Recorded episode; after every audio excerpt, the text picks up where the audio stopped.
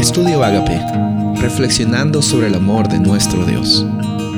El título de hoy es El pecado original definitivo, Isaías 14, 12 al 14. ¿Cómo has caído del cielo, oh lucero de la mañana, hijo de la aurora? Has sido derribado por tierra, tú que debilitabas a las naciones.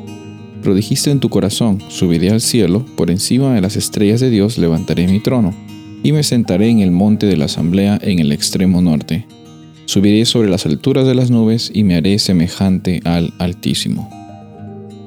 Antes de la creación de este planeta encontramos la historia del pecado original definitivo, cómo es que este sentimiento de codicia empezó en el corazón de Lucifer.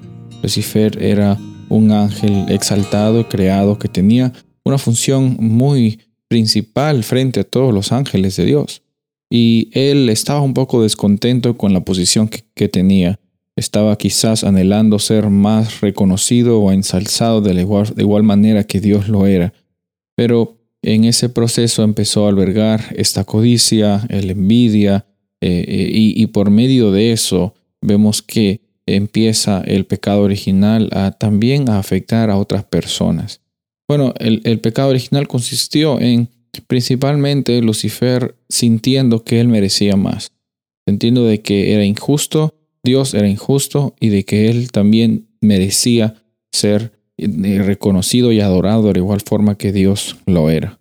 Eh, encontramos que ese sentir de, estar descontento, un poco desconforme con las circunstancias y tratar de codiciar eh, a Dios, e-, ese espíritu lastimosamente se encuentra en el núcleo de lo que es el, pecado en el ser humano.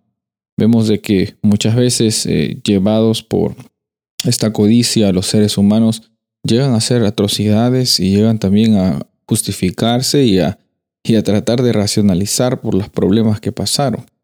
Y encontramos en nuestras vidas, en la vida de seres queridos, de personas que están alrededor, que este poder del pecado es un poder destructivo. Eh, realmente afecta relaciones personales, afecta a futuros, afecta eh, personas que, están cercanas a nosotros, porque muchas veces en, la naturaleza, en, la carne del ser humano está el buscar el beneficio para uno mismo.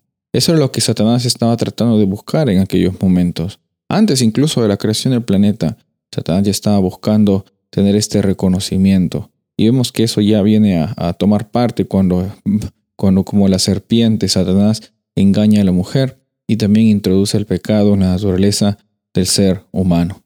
Gracias a Dios la historia no termina allí. Vemos de que Dios provee para que exista un Salvador y un Redentor, el cual es Cristo Jesús.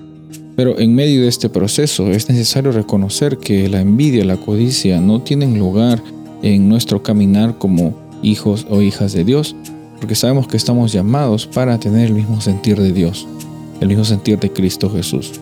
No pensar en nosotros, en nosotros solamente, sino pensar en cómo es que por medio de nosotros Dios puede trabajar en la vida de otros. Soy el pastor Rubén Casabona y deseo que tengas un día bendecido.